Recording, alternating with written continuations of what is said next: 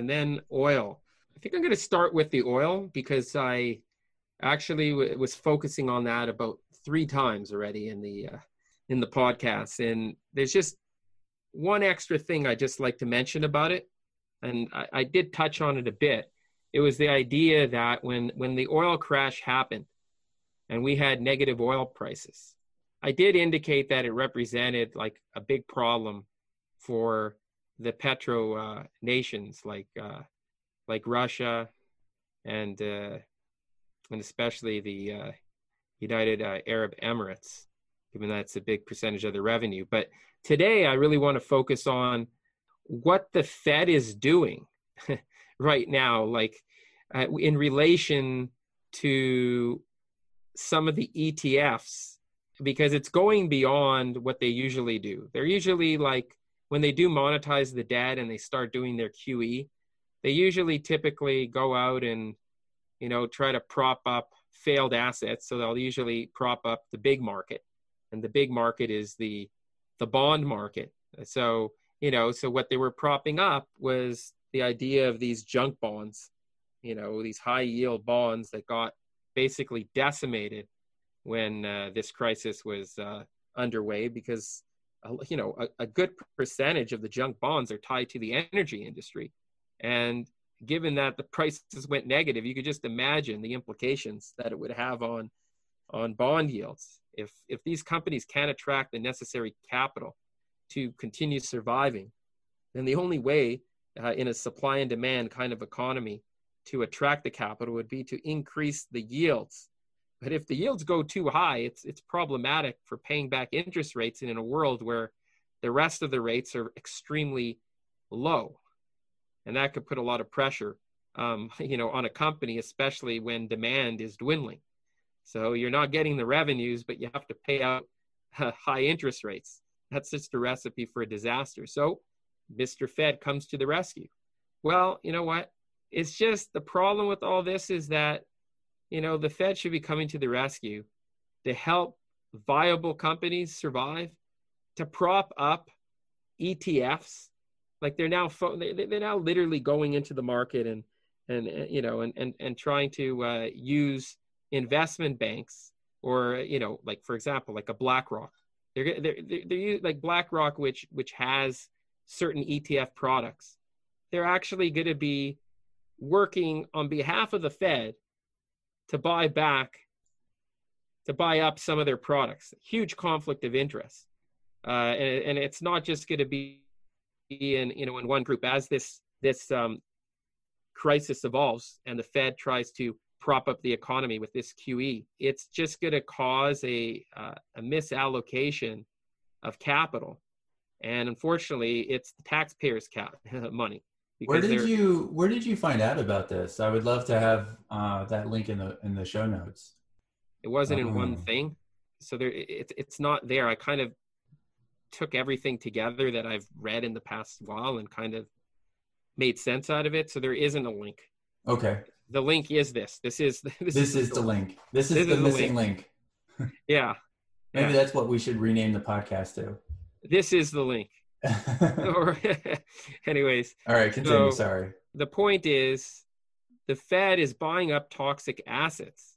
Now these assets are now they're buying up ETFs.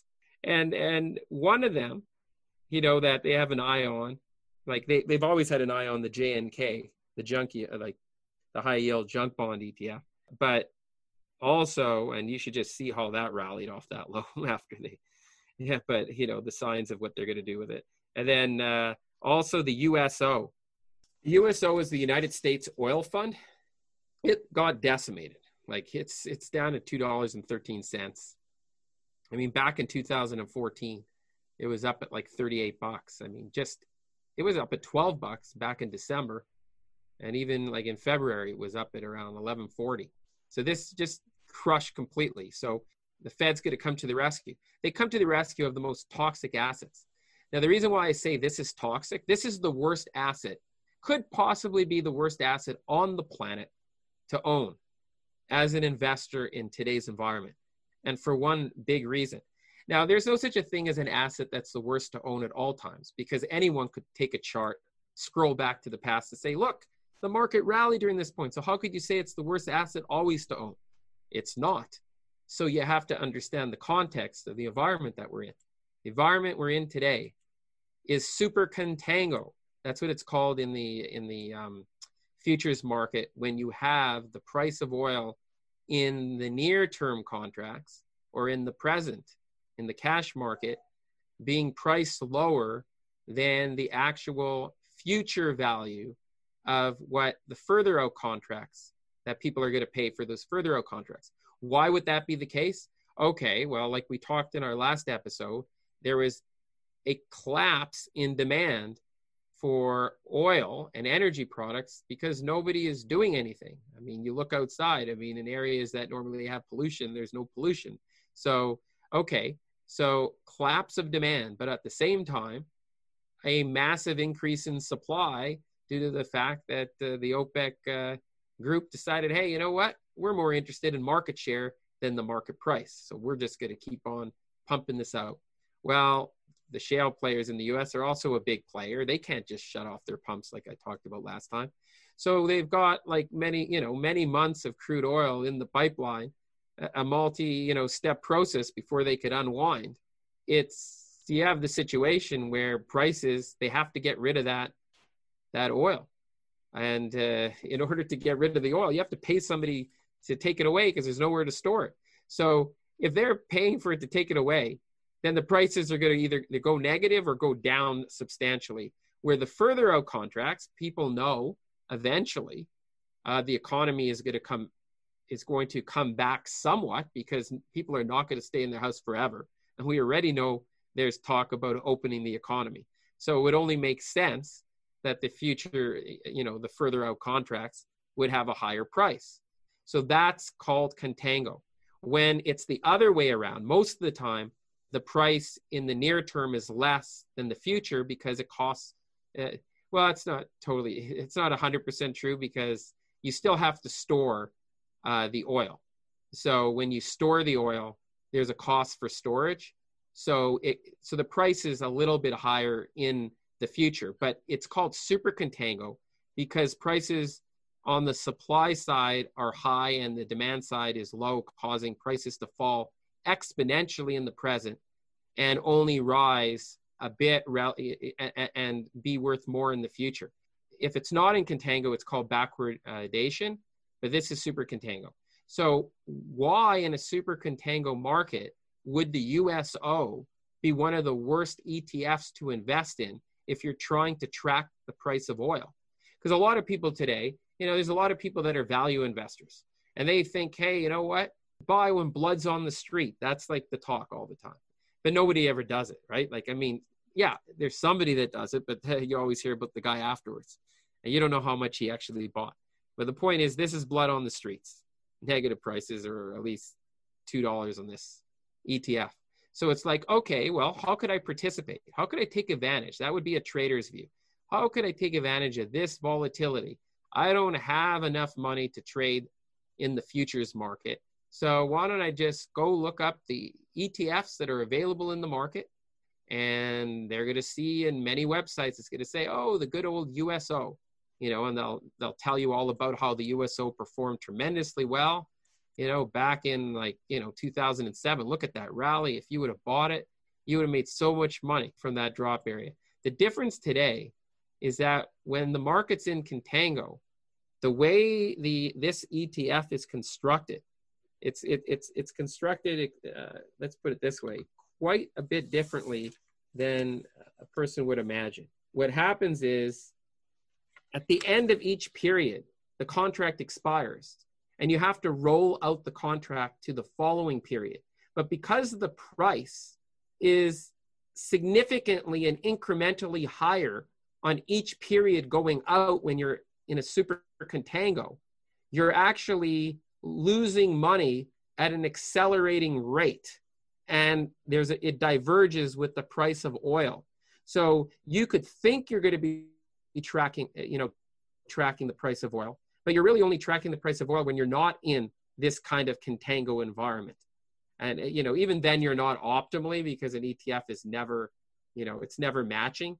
but uh, but especially in this environment where there's such a difference between the expiration month and then the next month out that you have to roll to to maintain this ETF product, you are at a massive disadvantage and you're going to have an enormous tracking error. So if you think you're actually investing in oil by buying this ETF while it's in super contango, you're absolutely not. You're just, uh, you have a wasting asset. It's almost like paying massive taxes with a, with a huge handicap against you. So what I what I would suggest is if you actually want to participate in uh, an improvement in oil, then you know I, I would rather just focus on companies in the energy space that actually you know got w- destroyed. And if you think that they have a sufficient balance sheet to weather this storm, then it would be smarter doing that because they would be more leveraged to an increase in the price of oil coming out of this. The only tricky thing about dealing with uh, companies that are in the middle of a crisis like this is that not many companies are going to survive. So if you don't do the proper fundamental analysis on the equity, you could get slaughtered. Uh, my suggestion is why jump in the middle of a train wreck? Focus on where the money's going. And, you know, just this past week, there was a market call out I've had this call out for ages, but I mean, it just came out in the mainstream. Bank of America is suggesting that the price of gold is going to go to three thousand, and uh, yeah, it, it, we've been it, talking it about is. this for weeks. Yeah, for well, yeah, and and also I was I've been talking about when gold made a low back in uh, you know pre two thousand when it was down at like in the two hundreds. I was pounding the table on gold to uh, quite a few people they were just laughing. They say gold's useless. It's like, and then we had like we've we've been in a bull market since. It's just that long-term bull markets take a long time to evolve. And as an investor and as a retail trader or just even a professional manager that wants to see results on, a, on at least a quarterly basis, timing's important because people become very impatient. It's kind of like you, you, well, I mean, people could relate to it. We're stuck in the house. We want to get out. So we're impatient even before we're necessarily ready to go out because not all the contact tracing has been done. But it's the same thing in, the market that, you know, you may have a view of something big happening, but if you're not um, focused on participating in it, where you're going to actually receive some kind of gain within a within a quarter or two quarters, people tend to get despondent and move on to other opportunities to only find out that whatever they whatever mistake they made in that opportunity they make it in the next opportunity then find out see i was right. And then finally the market moves the second they leave. Because eh, to make money in the market it's not just about being right. It's about you know having the resolve and being able to show up kind of just in time so that you're not waiting so long that you get you kind of lose interest.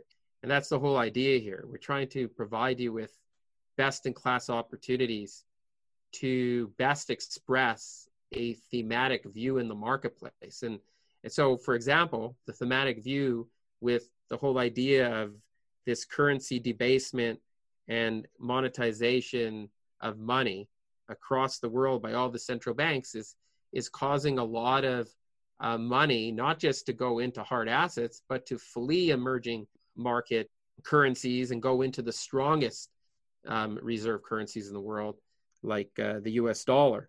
And because of that, there's so many countries in the world that are in a situation where they're going to be in a massive inflationary or hyperinflationary situation because their currency is like worthless. And uh, the only way for them to protect themselves is to buy gold. So this is not just like a typical gold story, like, oh, the US dollar is falling and therefore gold is rallying. It's the opposite the US dollar is, is so strong, yet despite that, gold is rallying, which is really bullish because gold usually goes down. It's one of the factors that take gold down is a rising US dollar. But there's two other factors that take gold up.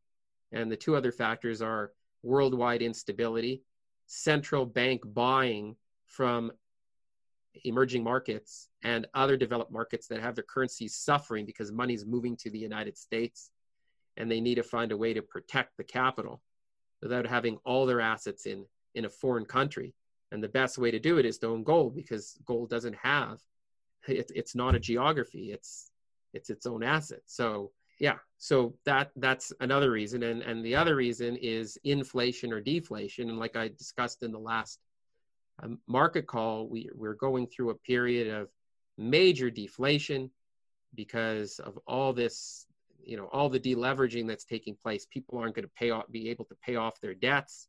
There's going to be numerous bankruptcies. The banks are going to call in those loans when the loans are called in and the assets have to be sold off. They come off the books of the bank. They can't be used to repackage as like you know as uh, mortgage backed securities necessarily. They may actually just end up having to sell it at, at, at dimes on, on, on the dollar and when you get that kind of thing, you get massive deleveraging in the financial system. But at the same time, because the supply chain bottlenecks in the world and the repatriation of assets and the moving of capital and and people back to the positions in domestic areas to produce domestically so that they're not at risk to foreign actors that's going to cause a lot of the the um, the cheap labor costs that they were getting uh, overseas to return to you know um, you know according to labor laws here you're gonna have to pay minimum wage which is several orders of magnitude higher than in the uh, emerging economies. And when that happens input costs from labor are a huge component. And just the fact that uh, we're going to have supply chain bottlenecks less supply and uh, same or more demand at, at some point as we improve, coming out of this deflationary area, we're going to have deflation in assets, as I said before, and inflation in consumer goods. Worst combination. Now, I was just looking at a chart today, just always trying to just see like what the the 10 year yield is saying because you know that give you a pretty good idea of when gold is going to go from just being a bull market to being a, a parabolic bull market and uh, parabolic bull market means like when gold could actually go, you know, five or 10,000. A normal bull market would be like the call Bank of America is making. Oh yeah, let's rally up to, you know, let's go to 3,000. You know, that's that's a normal bull market. I mean, not everyone has the opinion that it's going to three. I certainly do, but I don't think it's about a magic number. I think it's just protecting your capital and hedging against all these risks in the world that go beyond just what's happening in you know, in the nominal value of the equity markets, but also in the um, the value your purchasing power. So I'm going to just put up a chart of the TNX. Different people will have a different symbol depending on their platform. But on my platform, the TNX is the uh, Chicago Board of Option Exchange 10-year Treasury note yield. I'm looking at it on where each bar represents seven trading days. So it's not a weekly bar because that would be five trading days. This is seven trading days. That's the optimal time horizon to view uh, the the trend or potential reversals of trend in the 10-year yield. The reason why I'm interested in that is because right now the 10-year yield is falling apart. It's been falling apart since October, you know, 31st, 2018. Um, in that area, in the neighborhood between in a, in the October area, it made a high of around uh, three point three and a quarter percent. Ever since uh, late 2018, it made a low of 0.4 percent at that mark. You know, in the um, in that first week of uh, March when we had that major major uh, market crash, and because of that, the Fed, you know, uh, you know, people were buying uh, bonds, and that was taking the yields down. And the, some of the people buying the bonds is the, is the Fed, the central banks. So the thing is, this move, whether the move is done or whether there's a lot lower to go, meaning negative or whatever, the key number to watch for to see when this thing is going to transition from a period of deflation to inflation, the only thing that would confirm a change in my view would be move, um, either a move above 2.03% and that's so far away it's almost you know there's i mean i, I don't want to say there's no point talking about it i mean you know weirder things have happened but if for whatever reason and i would not count on this at all the trend is down or sideways that uh, if it was to get above 2.03% or 06% again, anytime after September, let's say the 14th of this year, that would switch us from a, you know, put us into a stabilizing mode where the down move is is no longer in play. And we could then go through a consolidation into next uh, spring. And if at some point this is the most important number to focus on. These are the two numbers. So uh, the number would be if prices were, were to uh, to rise above 1.55% after the, uh, the third week of May 2021, that would cause the market to spike up to probably 2, 2.41%. And then the real kicker would be if price was ever to get above 254. So nothing else matters in my book, like 254, 255 in percentage terms on the 10 year yield. If that was to happen any time in the summer of 2021 or after, you would see a massive rally in yields, which would be a sign that there's inflation in the economy from all the money printing. And that would be that, well, that, that would be very devastating to uh, parts of the market, especially the high yield uh, uh, market. Very devastating. It would probably spike up pretty quickly to 4.75%. Uh, now, in an environment where we're used to yields at 0.61, and imagine breaking 2.5 and almost doubling in a very short period of time, uh, that would be um, devastating to parts of the market. Not only would it be devastating, but it would it, it, it would probably suck capital out of other parts of the world, which the U.S. is tied to, which indirectly would probably cause some serious problems in the bond market, and uh, that would rattle bond market investors. So, uh, just something to think about. But at this point, the reason why I'm bringing it up is because uh, one of the topics I wanted to talk about today was uh, gold and silver. We talked about it a few times. The, the component I, I want to talk about is the XAU. Uh, that's the Philadelphia Gold and Silver Sector Index. Now, in a real bull market, this should be breaking out, and it's it's now showing signs, like it has already shown signs for quite a while, but it's really at the cusp of something very interesting. So it was as low, for example, as low as uh, 62 70, and right now it's sitting at 117.60. So that's like a massive move for an index. I mean, even if we were to get a normal retracement, even a big retrace, even if we were go back down to 96.50, it doesn't change the fact that we're in this multi-year bull market that's breaking out in the XAU.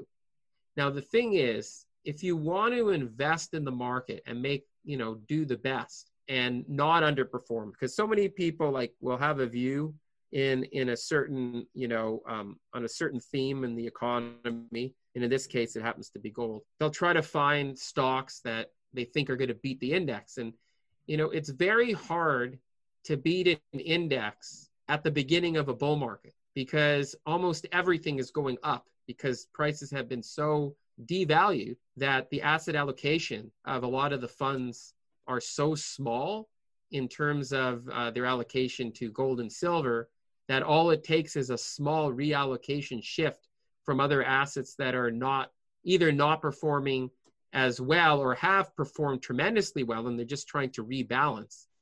And given the the economic environment that we're in they'll rebalance by just taking out a sliver of their profits. But a sliver of profits in a market that has huge liquidity compared to a market like gold. Like let me just give you an example. The gold market if you take all the gold that ever existed in the market it basically it would fit up into a, basically two and a half swimming pools.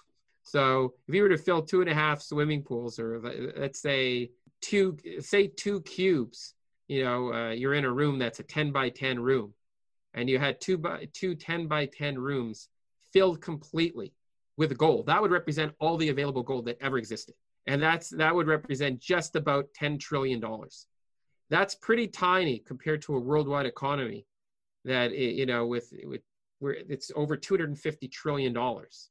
So if just a sliver of a reallocation was to happen, you could see how the the small liquidity levels in gold could cause quite a big move in a, in a short period of time.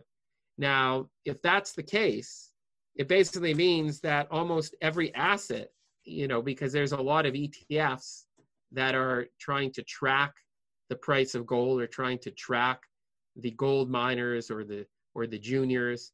And when you have a lot of ETFs that track these things they have to buy the underlying equities that are tied to anything that's moving gold. And when you do that it tends to lift all boats. So it's really hard to beat the market if you have to find the one or two nuggets or stock ideas that are going to be better than the average it's e- it's easier to beat the average when you're at the end of a move.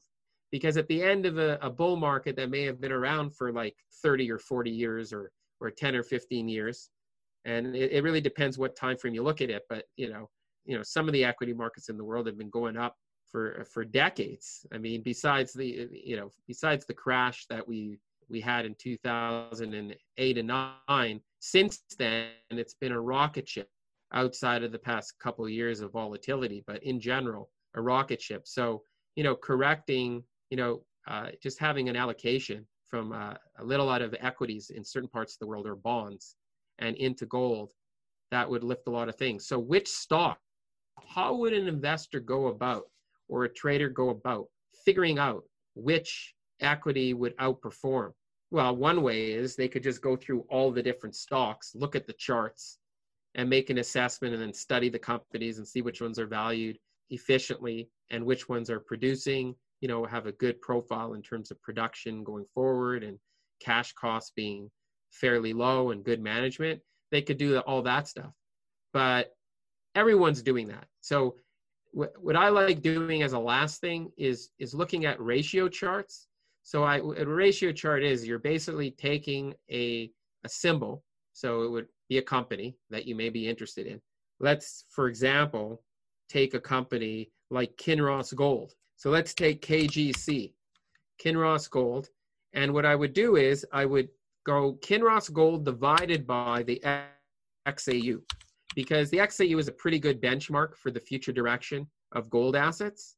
And if I take a, an asset and divide it by the index, if that if that ratio is rising, it basically means that the, the, the asset on the numerator is actually going up faster or relatively outperforming the index. And that's exactly what you're trying to do when you're trying to produce alpha, which would be the outperformance of the benchmark. So I'm just going to put up a chart of the KGC divided by the XAU.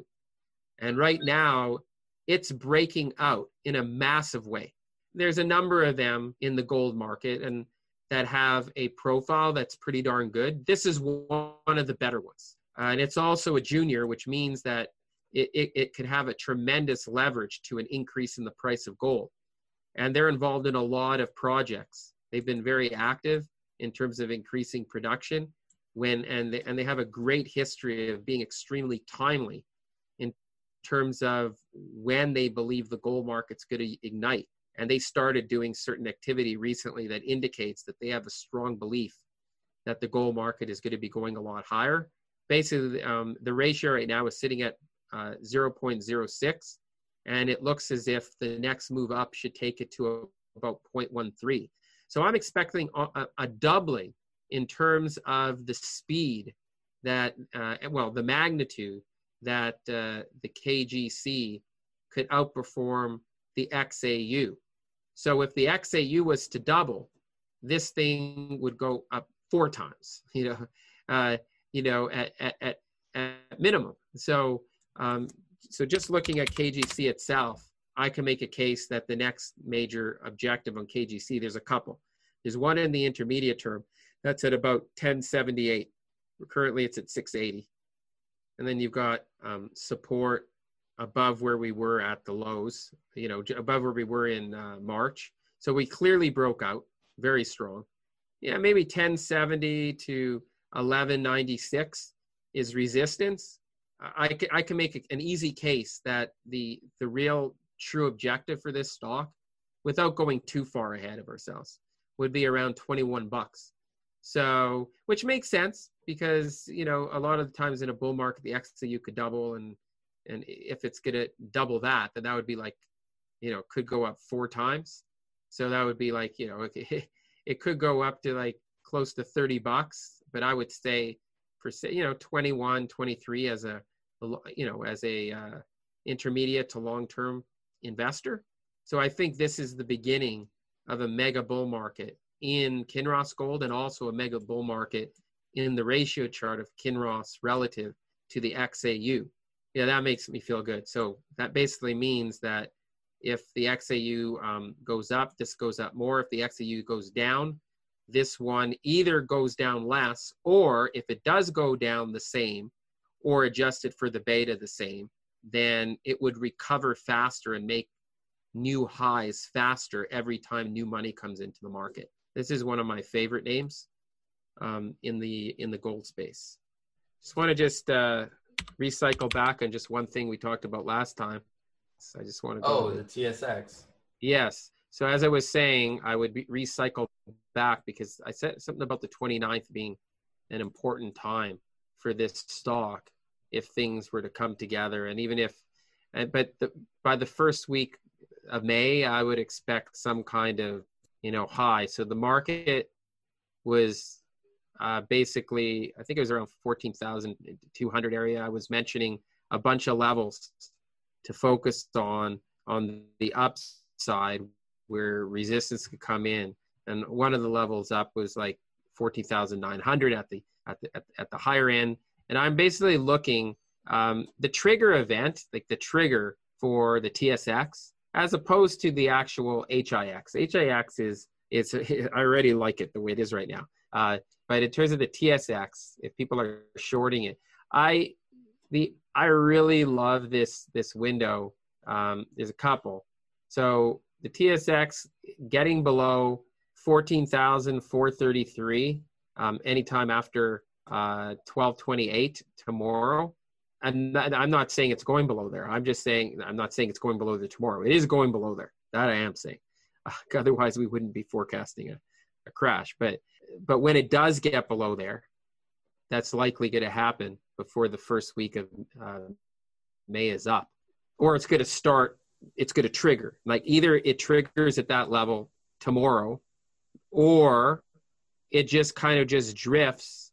Let's say it drifts into the upper end, you know, like put just kind of glides up gently on no volume, like it's doing right now, and driving up. Let's say, say we get into like the first week of May, May, May 5th, it could be May 1st, May 7th. It doesn't really matter because the, the, the, the resistance is rising very, very uh, sh- in a shallow way, and there's not much that could. St- I mean, even if they were to prop and put a ton of money into this uh, into this economy and market and try to prolong this, uh, I just don't see how they could stop, a, you know, this up move, how they could prevent this up move from turning into a down move. And usually, the way the market does it after a big bounce off of the bottom.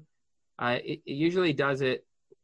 The market kind of slows down, consolidates into the high, and sometimes consolidations happen when there's a big spike, like there's one last hurrah. That's what I was talking about in the last show. That usually the market makes one last big push up before the reversal, and we were expecting that reversal sometime at the end of the month, first week of May. So we're getting, we're starting to get that little spike now, that spike, if it wants to, yeah, okay, if it wants to go into 40,900, fine. But then the consolidation, even if they tried to keep this up, I just don't see how they could keep this. Like by the 19th of May, this market would, if for whatever reason it was just hanging on threads and it just sat like pretty like flat, consolidating in a volatile range, and then just basically giving it up it would fit in very well with the idea that we're expecting some kind of major volatility event, um, like the first phase of it um, in May to the middle of June. So certainly there's lots of time between uh, the 19th of May to you know into June. and this is a long-term thing also this doesn't just end there but there will be bounces just like we've had in the beginning of march. They'll just be from lower levels. Looks looks very very very negative to me but if i had to to bet on it it's gonna it's not gonna be able to hold up.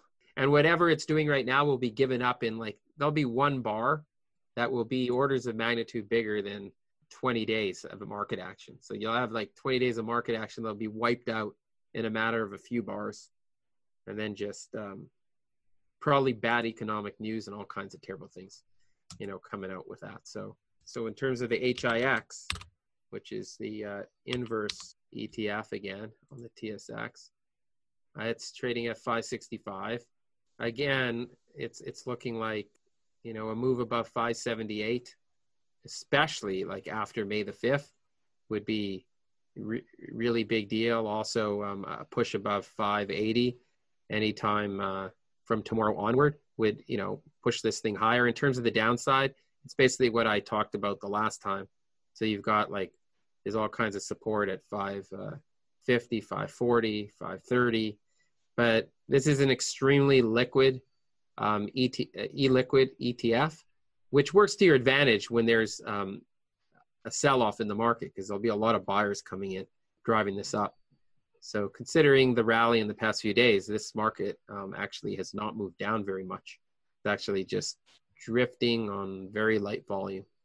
So I like the looks of this quite a bit. Mm-hmm. Well, the things that you brought up, uh, the ultimate face mask construction, what were you talking about when you were uh, when you were talking about that?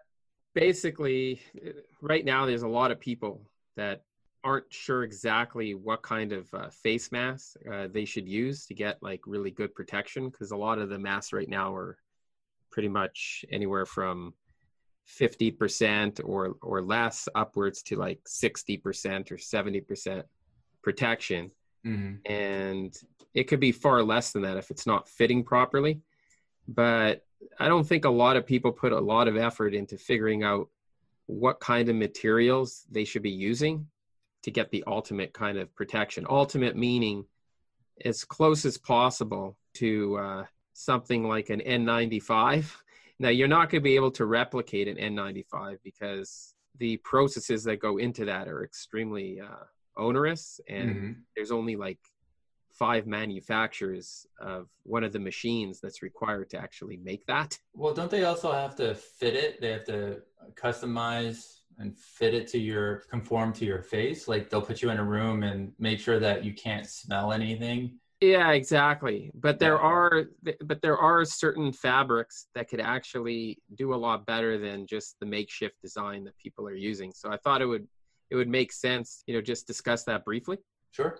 Based on my research, this is based on people that have actually tested these materials, like actually, you know, using um, you know special kinds of sensors to actually see what kind of particles that are let through, and and also testing it in terms of the usability like uh, is it going to be too hot if you wear this? Is it going to feel good to the face? So uh, th- there's a few different samples that work but you want at least two layers in the outer layer typically uh, and then also you want an inner layer so optimally like three layers. So and the type of layers you want is basically one layer that is really tightly woven kind of cotton sheet that's pretty thick. So you want a thick cotton sheet, and and then you want to add, have two layers of like something like polyester and and spandex kind of material. So that's one of the kind of materials.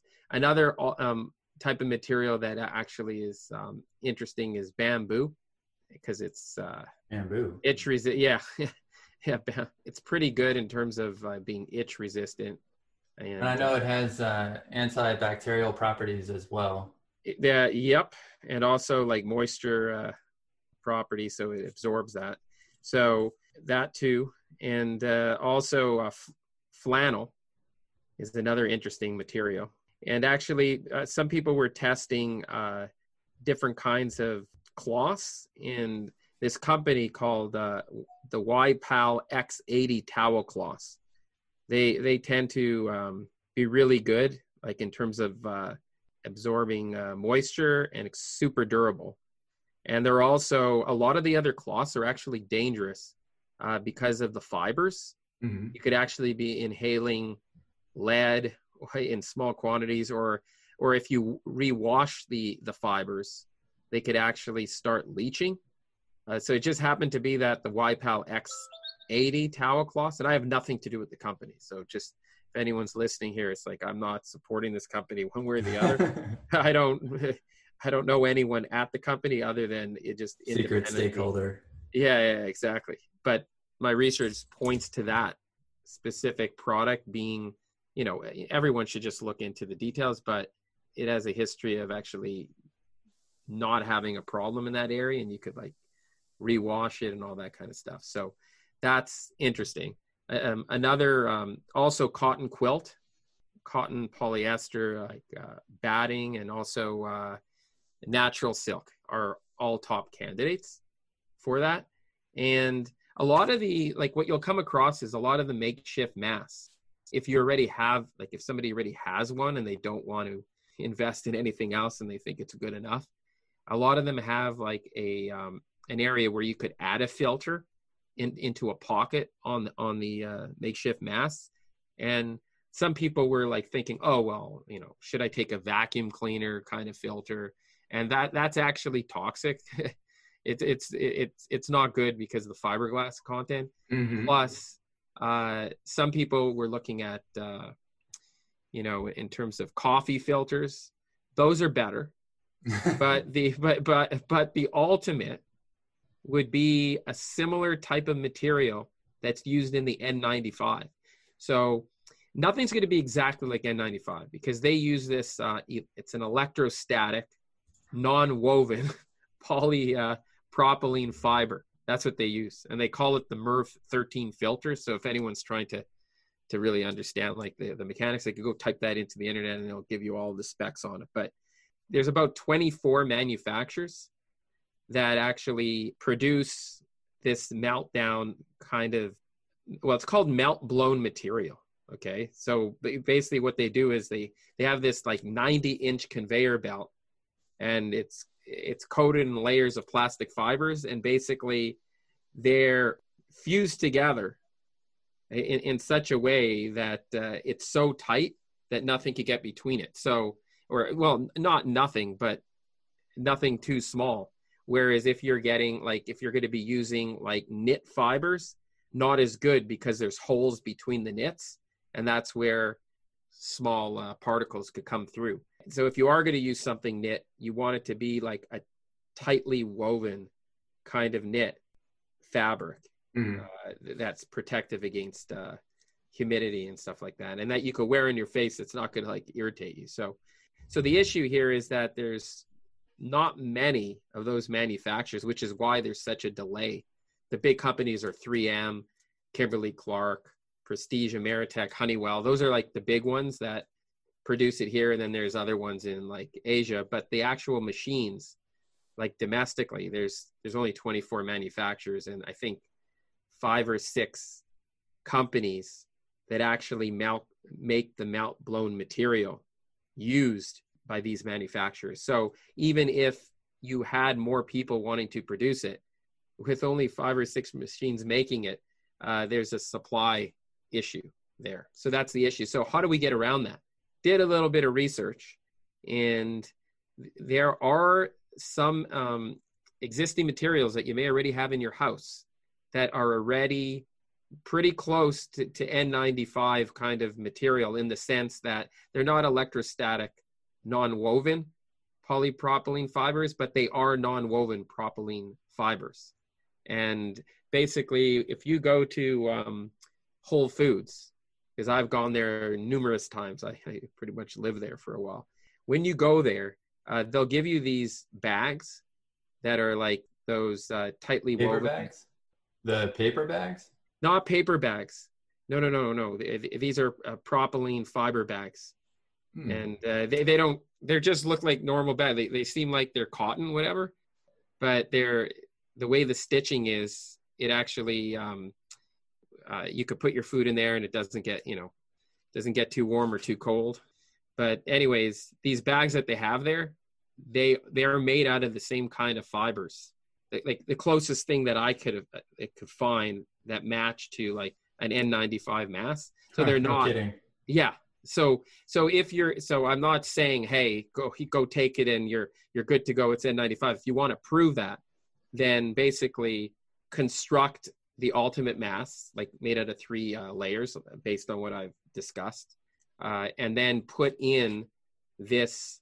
Uh, just cut out a piece from uh, the actual uh, grocery bag from uh, Whole Foods or wherever. It could be any grocery store that has those kind of bags.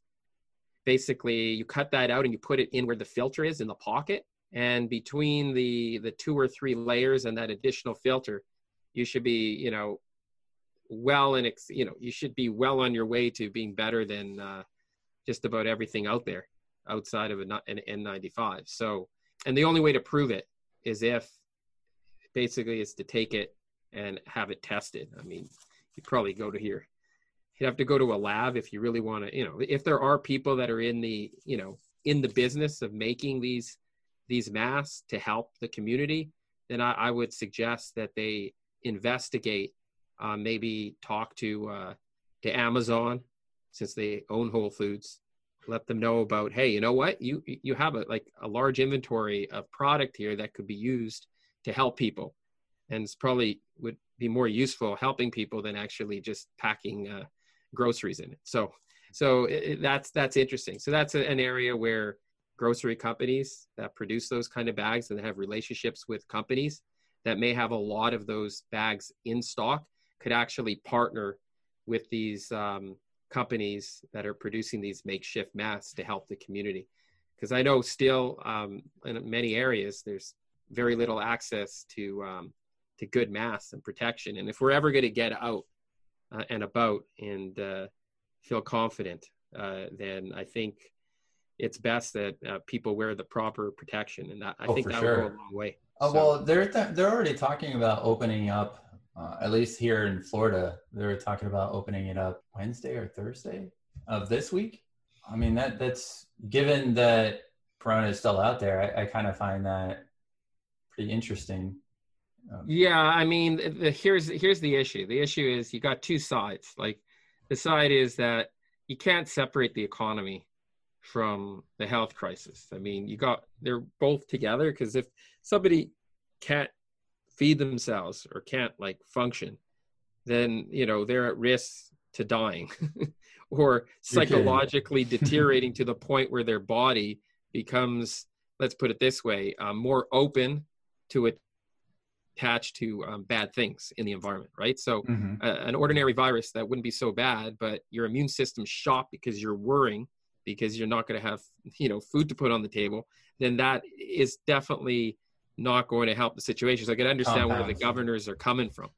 Right. Okay, so I get that, but at the same time, from just like the pure theoretical point of view, like they just aren't there. They could be there in like within the next month like I think by the based on everything that I'm looking at in the research, if people were just more patient until the middle of June and let them do their the proper testing and uh, and and the proper isolation and contact tracing, you would be much better off. And I think people are prematurely opening things, but it doesn't matter what I say; they're opening them. And and and if that's the reality, then what could we do today you know mitigate the, risk the problems. yeah, like how could you mitigate it if that's already going to happen? And I think this is something that could immediately be put to work. Like there are bags that haven't been used.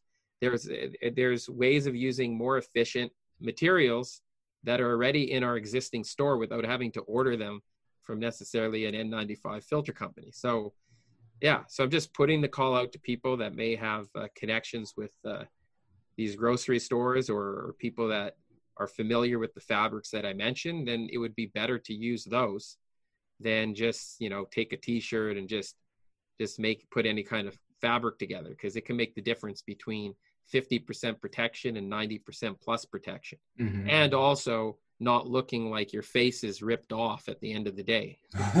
So touched on this a couple times already the COVID 19 issues. Like I hear on the media all the time, people talking, they're still talking, and there's a lot of misconceptions in terms of like what this virus is and and and why it's so different than anything else they've seen before. I've even seen people talk about, oh, it's just like the flu. Like that's what they said right at the beginning. And then then they kind of were listening to people and you know, every day there's a new thing and then they backtrack the next day.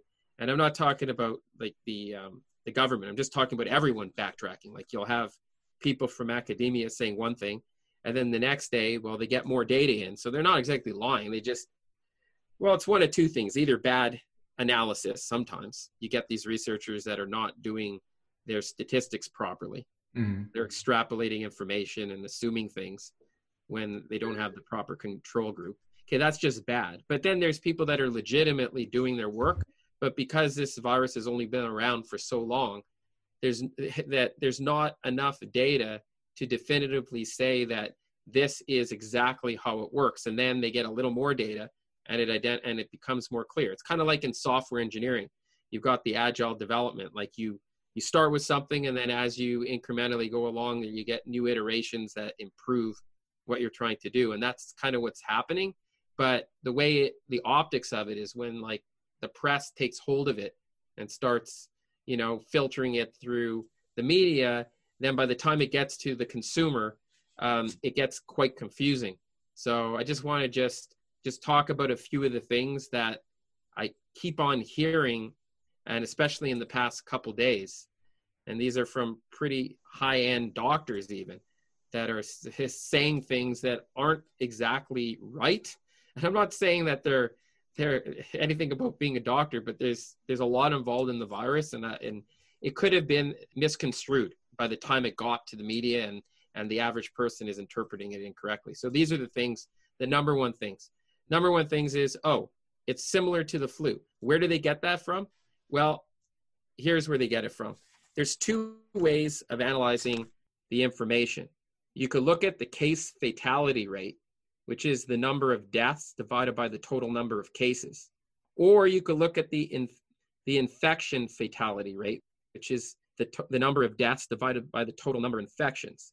And to account for the total number of infections, they'll basically take, like, like they've done in New York and in, in California, they'll take antigen, which is like proteins on the virus, and they'll try to identify if you if those proteins are found in in your uh, in your blood and the thing is, when when you take this the uh, CFR, which is the case fatality rate, it comes out to something between 0.1 and 0.2 percent for the flu.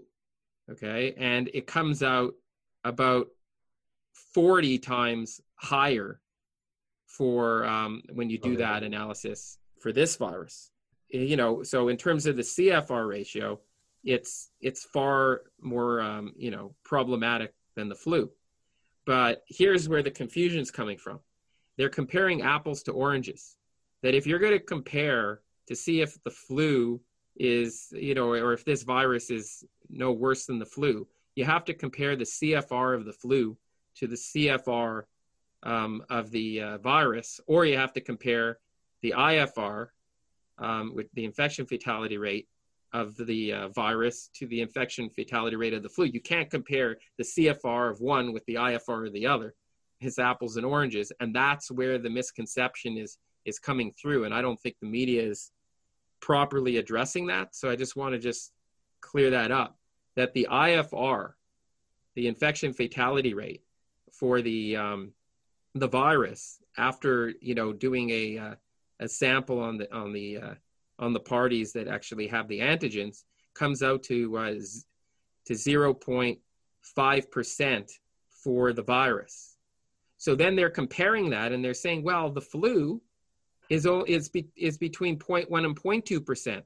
So 0.2 percent is pretty close to 0.5. That's only like okay, it's like twice as much as the flu. It's like okay, that's not 40 times, but what they don't understand is that the IFR of the flu is actually 0.02%, which is actually 25 times less virulent than the coronavirus. So they've been comparing the people that think it's close to the flu. They've been comparing the IFR of the virus, which is 0.02%, I mean, which is 0.5%, and they're comparing that to the case fatality rate of the flu, which is 0.1 to 0.2. So I hope everyone's listening to that. Number two, a lot of people are talking about, gee, this is such a strange virus. It's like, it's like we're, I thought it was just the, the lungs that it affects. That's like, like, you know, this is what I'm hearing like on the news in the past couple days. It's like, and now it's like, it's, it's the kidneys and then it's like the, uh, it's the brain. It's like, it's like everything. It's the, the platelets, you know, it causes strokes in, in, in, in young people uh, you know, that are in their 30s and 40s, just out of the blue, even if they have no symptoms, and they just like out of the blue, they just like pass away. So it's like that's crazy. Like, what could it be? And they say, well, there's a lot we have to learn about it. But the reality is, there's already a lot of people, a lot of research. Like, I'm well connected with a lot of key people that are doing research in the community, and they publish some of their reports before it becomes like official. So I'll look at those reports, see if there's discrepancies, and then finally, when it's official, I'll kind of merge all the information. Meanwhile, it hasn't yet filtered necessarily to the media. I feel I find that maybe sometimes there's a two week delay. Occasionally, there's a two day delay, but in this case, it seems to be delayed quite a bit. I'm sure there's scientists that that scientists obviously know about it. I'm, I could certainly tell you there's numerous doctors that don't have a clue what they're talking about when it comes to some of this latest research because they're too busy doing their clinical things that they can't focus all their time and on, on virology and all the components of this thing. And I, I just, hey, uh, this is so serious. I made it my business to connect with whoever I can who's at the leading edge. And what I found through through the research, and and I asked everyone to, you know, to verify that themselves, but they keep on saying that, oh, it's mainly the ACE2 receptor uh, the virus attaches to. And in our last call, in one of our previous calls, I mentioned that it's not just the ACE2 receptor, it also connects with, you know, that affects the T cells, uh, which is more related to kind of what HIV does in terms of like causing the immune response to go haywire and not actually either not produce, you know, the, the antibodies or if there are antibodies produced, they don't actually provide immunity.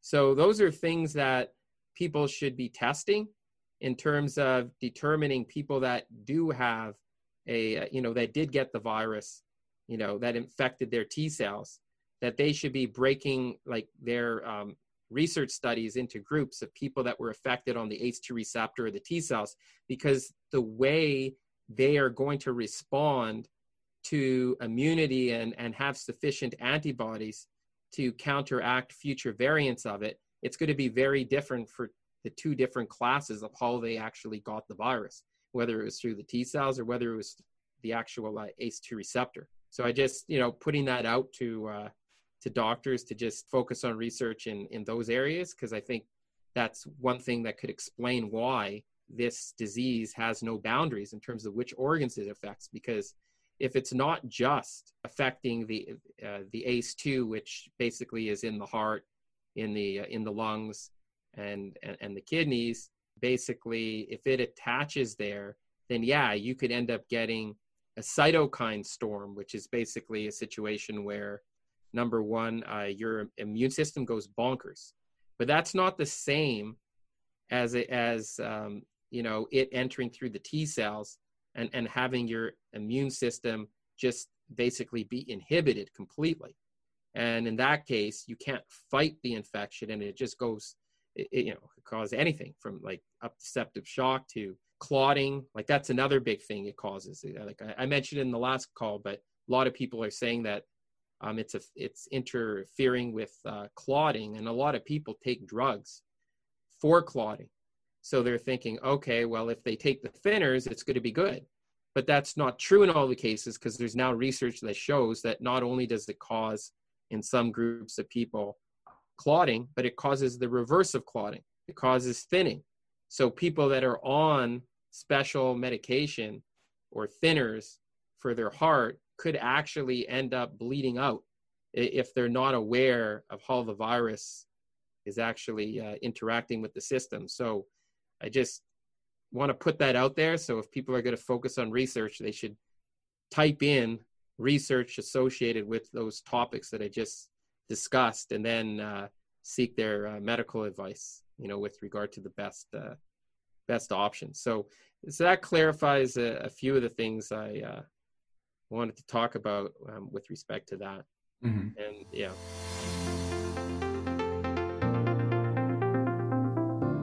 Hey guys, thanks for listening. So, this podcast is for information purposes only.